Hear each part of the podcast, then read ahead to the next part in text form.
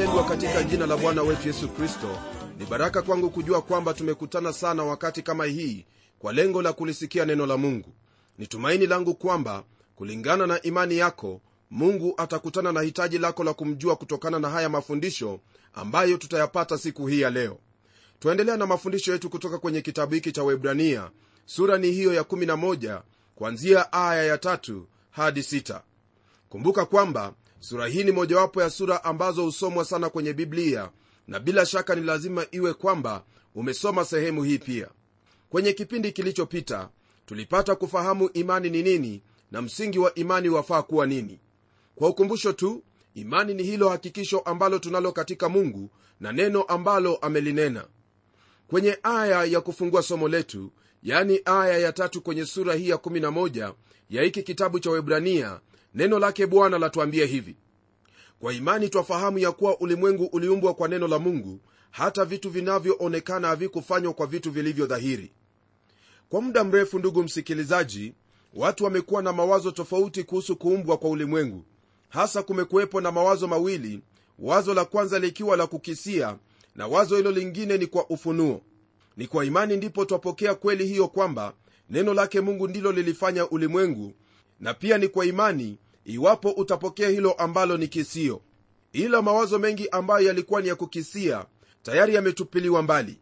Na katika miaka ya hapo nyuma kulikuwepo na wazo hilo kwamba ulimwengu ulifanywa mabilioni ya miaka kutokana na kidude kidogo kabisa.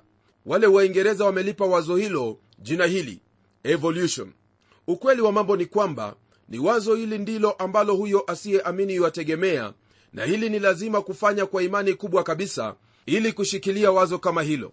Nalo neno la mungu ndugu msikilizaji linapotajia habari za mungu kuumba ulimwengu kwa imani hasa kile ambacho chatajiwa hapa ni kuhusu nyakati. Hili twalisema kwa kuwa twafahamu kwamba neno la mungu li hai tena lina nguvu kuliko upanga uwao wote ukatao kuwili.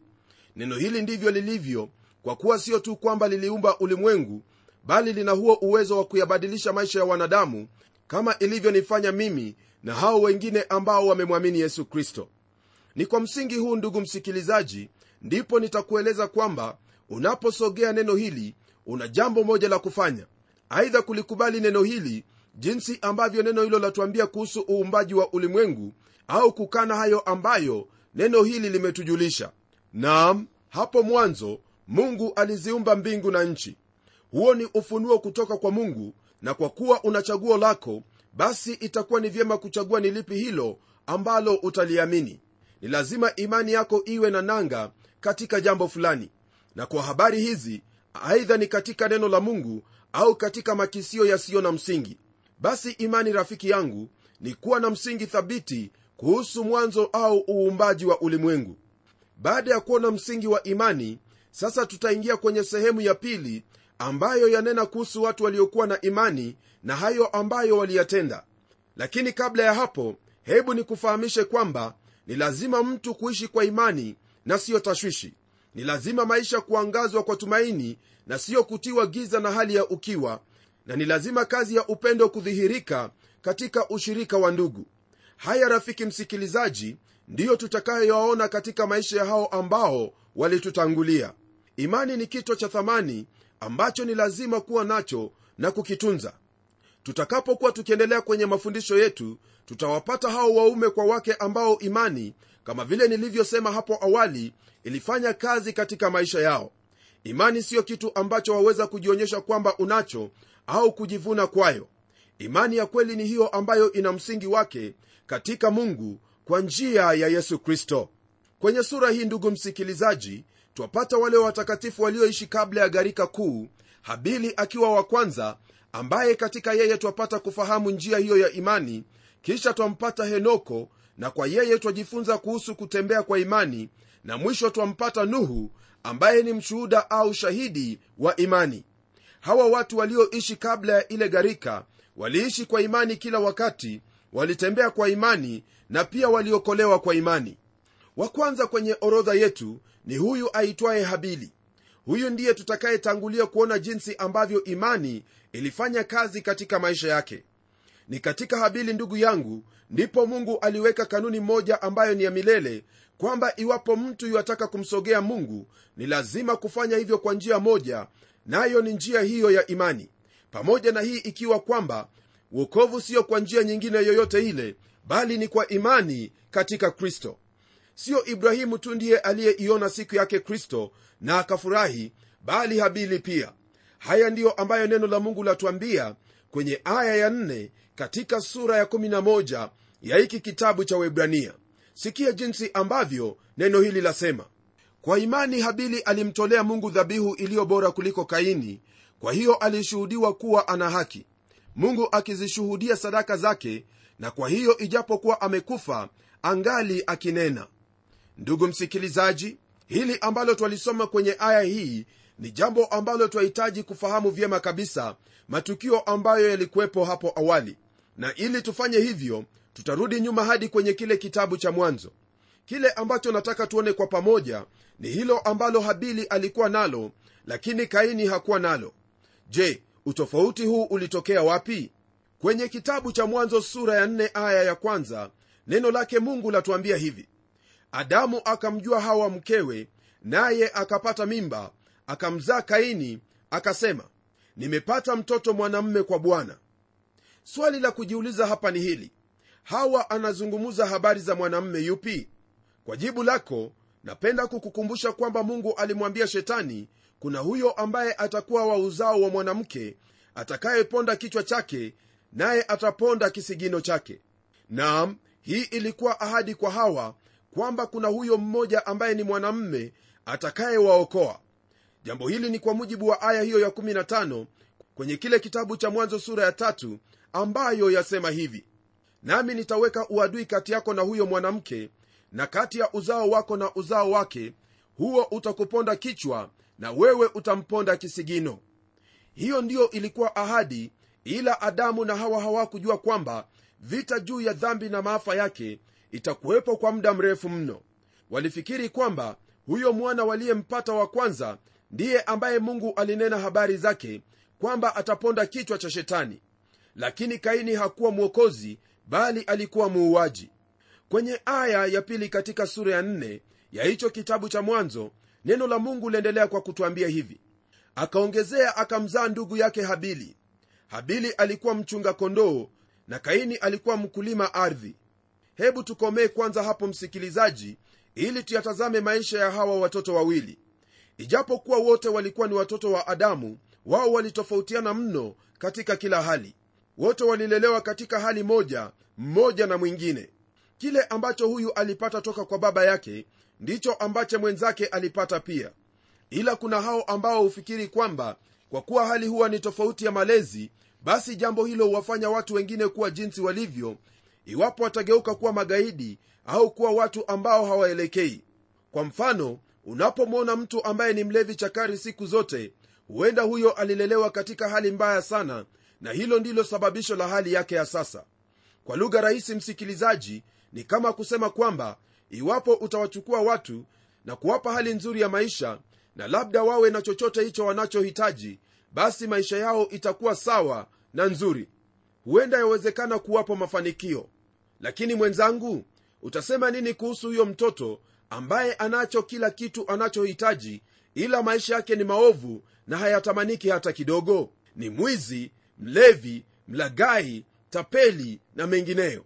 Ni lazima iwe kwamba ndugu msikilizaji kuna hilo ambalo hasa humfanya mtu kuwa jinsi alivyo. Hebu tuendelee kuona habari za kaini na habeli ili tuendelee kuelewa kile ambacho neno lake mungu latuambia hapa. Naam kaini na habili walikuwa na hali sawa kila mmoja ila kwenye aya ya tatu hadi tano neno la mungu latuambia hivi. Ikawa hatimaye kaini akaleta mazao ya ardhi sadaka kwa bwana. Habili akaleta wazao wa kwanza wa wanyama wake sehemu zilizonona za wanyama. Bwana akamtakabali habili na sadaka yake bali kaini hakumtakabali na sadaka yake. Je msikilizaji tofauti ya hawa wawili ii wapi? Si wote walikwenda kwa mungu kwa utii la haikuwa hivyo hata kidogo maana kulingana na kitabu cha webrania mungu alikuwa amewafunulia kwamba iwapo yeyote iwataka kwenda mbele zake ni lazima kuja na mwana kondoo ndiposa neno hilo lasema kwamba habili alimtolea mungu dhabihu iliyo bora kuliko kaini jambo ambalo laonyesha kwamba wote walifahamu hicho ambacho kiliwapasa kutoa kama dhabihu. Habili alikwenda kwa mungu kwa imani lakini kaini hakufanya hivyo alikwenda kwa njia yake njia ambayo aliichagua mwenyewe. Basi imani ni nini? Naam imani chanzo chake ni kusikia na kusikia huja kwa neno la kristo. Kama vile habili kaini pia alikuwa na uhusiano na mungu wote walikuwa ndugu toka jamii moja. Lakini kaini alipuuza maagizo ya mungu na kufanya kama apendavyo mwenyewe hakufuata chanzo cha imani ambayo alikuwa ameipokea hilo ambalo alikuwa amesikia kutoka kwa wazazi wake maana ni lazima kwamba wazazi wake walikuwa wamemwambia kile ambacho mungu alifanya walipotenda dhambi. Msikilizaji kwa kaini kupuuza maagizo ya mungu na kufanya kama apendavyo mwenyewe ndilo ambalo lilimfanya mungu kumuuliza kwenye sura ya 4 aya ya 7 kwenye hiki kitabu cha mwanzo akisema kama ukitenda vyema hutapata kibali? Hili latuonyesha kwamba kaini alitaka kuyaleta matendo yake na siyo jinsi ambavyo mungu alikuwa amemwagiza jambo ambalo lamfanya kuwa mtu wa kwanza katika historia ya mwanadamu kuleta matendo yake mbele za mungu. Huyu ndiye aliyekuwa mtu wa kwanza kuanzisha dini yake. Kwa hivyo unapowaona watu wakisisitiza matendo kuwa ni msingi wa kupata kibali machoni pake mungu usisahau kwamba hiyo ndiyo ilikuwa dini ya kaini na mungu hakuikubali wakati ule na hata leo hii hajaikubali na wala hataikubali lakini twamwona habili akileta mwana kondoo aliyenona kama sadaka kwa bwana. Huyo alimchinja na kumtoa mbele za mungu hii ikiwa ni ishara kwamba analo tarajio la huyo ambaye atakuja na kuuokoa ulimwengu. Siyo damu ya kondoo ndiyo ilifanya dhabihu yake kutakabali mbele za mungu bali ni imani katika hilo ambalo mungu alikuwa amenena. Waweza kusema kwamba hujasoma popote ambapo mungu amenena nao kuhusu jambo hili. Nami nitakuuliza swali hili ni nani aliyeagiza watoe dhabihu kama si mungu? Kwa msingi huo basi mwenzangu ni vyema kwetu kufahamu kwamba kile alichokifanya habili alifanya kwa imani na siyo kwa makisio. Sadaka aliyoitoa ilikuwa mfano wa kile ambacho yesu atafanya mara atakapokuja hapa duniani. Na ni kwa maisha yake ndipo twaona kwamba njia ya uokovu ni kwa imani katika huyo aliyetufia pale msalabani yesu kristo mwana wa mungu aliye hai tunapogeukia aya ya tano ndugu msikilizaji neno la mungu latupa hapa mtu mwingine naye jina lake ni henoko. Maisha ya henoko itatufunza jinsi ambavyo twahitaji kutembea kwa imani. Naam unapomwendea mungu kwa imani katika yesu kristo hatua ya pili ni kutembea kwa imani pamoja naye.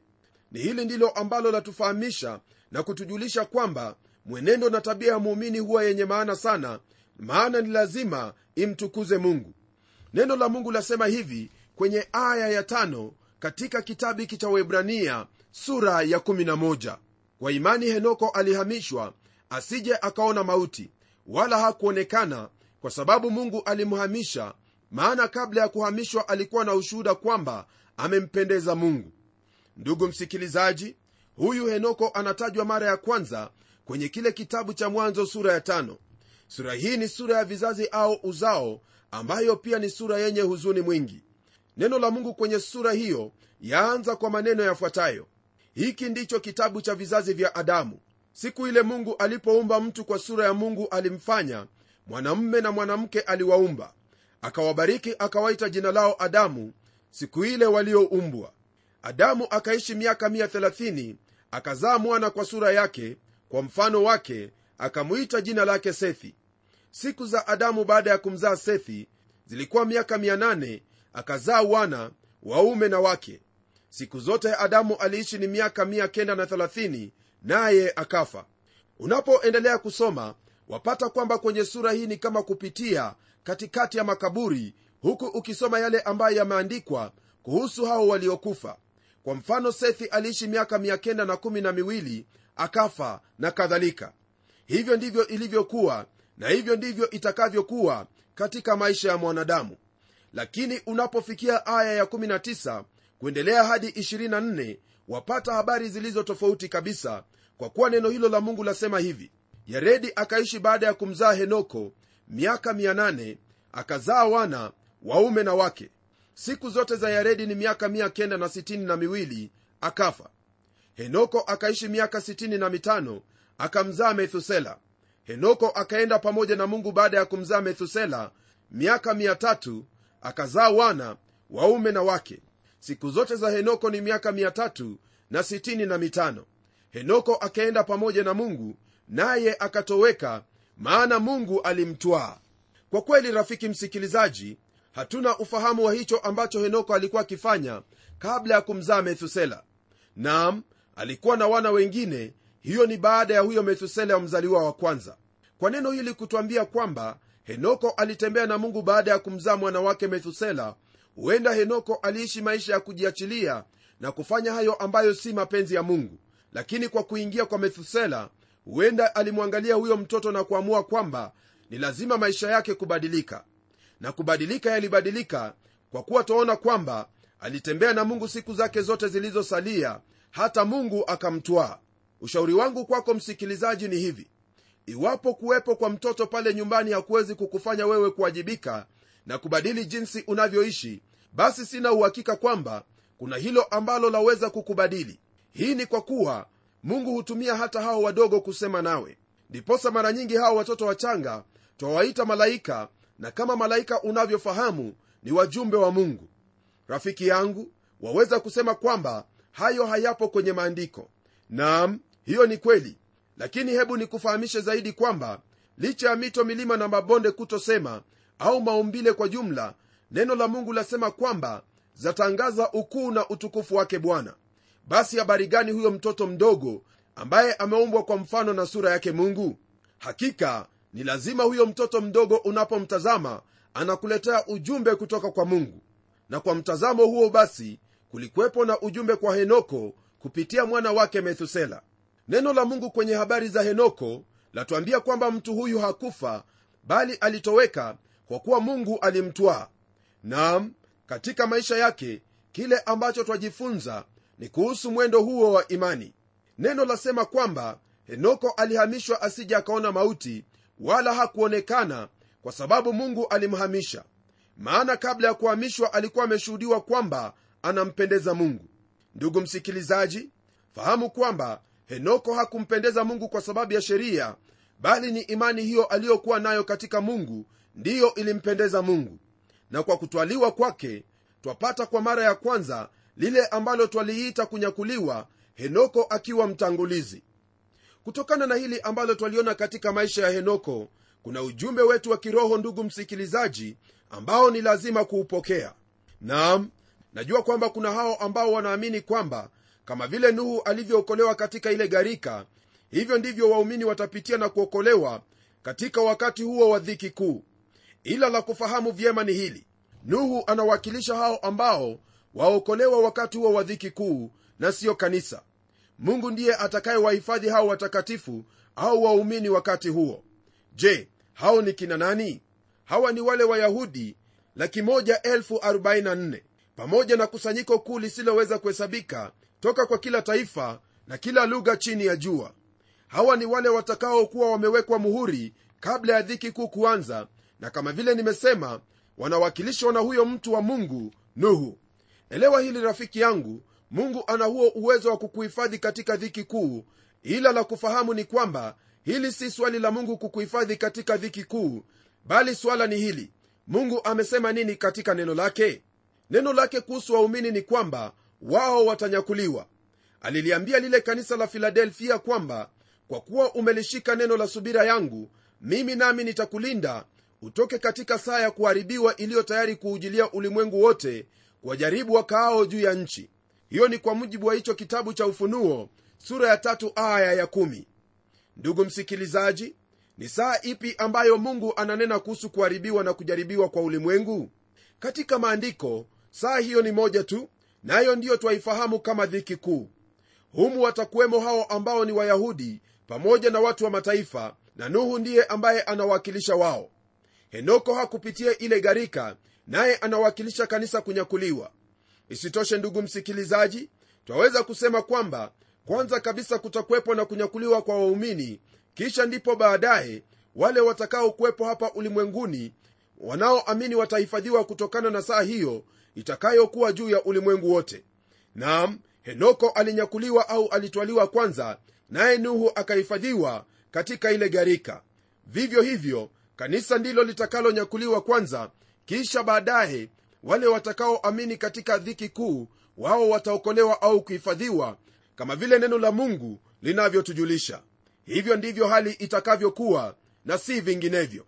Tunapoendelea rafiki yangu twaingia kwenye aya ya ambapo neno la mungu latuambia hivi lakini pasipo imani haiwezekani kumpendeza. Kwa maana mtu amwendeaye mungu lazima aamini kwamba yeye yuko na kwamba huwapa thawabu wale wamtafutao. Kutokana na hili andiko ambalo tumelisoma twapata hilo ambalo wewe pamoja nami ni lazima kuzingatia. Twaona kwamba huyu henoko alimpendeza mungu lakini haikuwa kwa matendo bali ilikuwa kwa imani. Nami nakwambia kwamba iwapo huwezi kumwendea mungu kwa njia aliyoichagua yani hiyo njia ya yesu kristo na kumwamini jinsi alivyo huwezi kumpendeza mungu kwa vyovyote vile. Usisahau kwamba nanena nawe mwanadamu wala sineni habari za dini yako maana hakuna dini yoyote ambayo itamfanya mtu kumfikia mungu. Hakuna siku hata moja mwenzangu ambapo mungu atakukubali wewe kama shirika kwa sababu ya dini yako. Na hasa hiyo ndiyo sababu ya wewe kuzaliwa peke yako na hata kama ni mapacha lazima kuna mmoja aliyetangulia jambo ambalo la kuonyesha kwamba mbele za mungu pia ni wewe naye peke yenu huku ukitoa hesabu zako. Utasema nini utakapofika mbele zake? Ni vyema kujiuliza swali hili na kutafuta jibu kwa kila njia kwa maana ni lazima kwenda kwake mungu kwa njia yake mwenyewe aliyoichagua. Usijaribu habari za matendo maana ni kama vitambaa na jisi machoni pake mungu kwa kumwendea mungu pia ni lazima uamini yuko na kwamba huwapa thawabu wale wamtafutao. Naam kuna mengi sana ambayo yanahusu thawabu katika kitabu hiki cha webrania hii ikiwa ni kwa msingi wa mafundisho yaliyomo humu yani maisha ya kikristo. Na kwa kweli kwa ufahamu kwamba tunaye mwokozi aliye hai kuna thawabu kwa ajili yetu tunapoyaishi maisha ambayo ni ya kumpendeza. Lakini uokovu siyo thawabu bali ni kipawa cha bure. Iwapo wataka thawabu itakubidi kufanya bidii lakini kwa habari za uokovu huwezi kufanya jambo kama hilo. Henoko alikwenda na mungu kwa imani. Je ndugu msikilizaji hilo lawezekana kwako leo? Ndiyo lawezekana.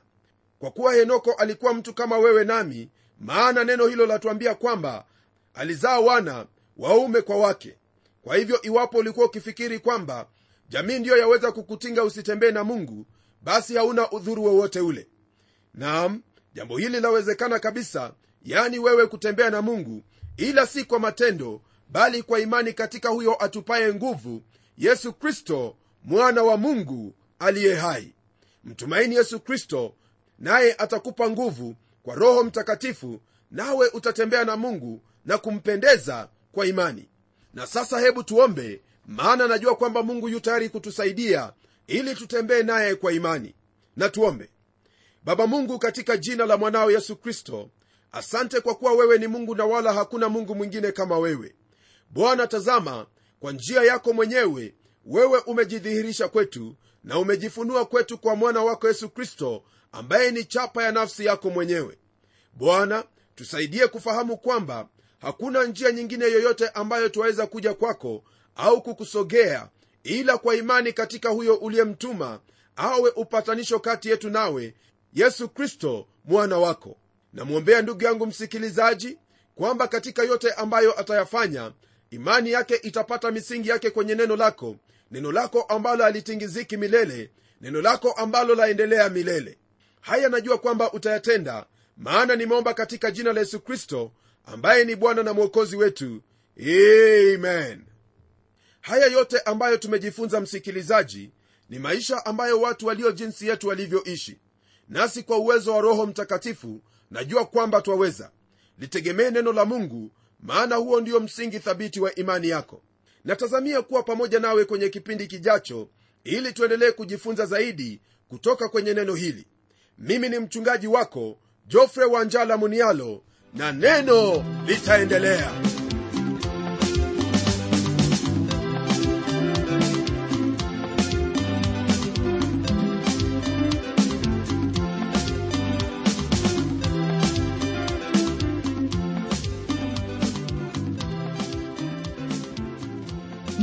ni matumaini yangu ya kwamba umebarikiwa na hilo neno la bwana na uko tayari kutuuliza maswali yako. Hebu tuandikie ukitumia anwani ifuatayo. Kwa mtayarishi kipindi cha neno transworld radio. Sanduku la posta ni 21514 nairobi kenya. Pia waweza kutumia anwani yangu ya email ambayo ni pomodo at twr co ke na kumbuka waweza kununua kanda ya kipindi hiki ambacho umekisikiza leo. Tumia anwani hiyo hiyo ambayo nimekupa ili tukupatie maelezo zaidi. Na hadi wakati mwingine ndimi mtayarishi wa kipindi hiki pamela omodo nikikwaga nikikutakia amani ya bwana. Neno litaendelea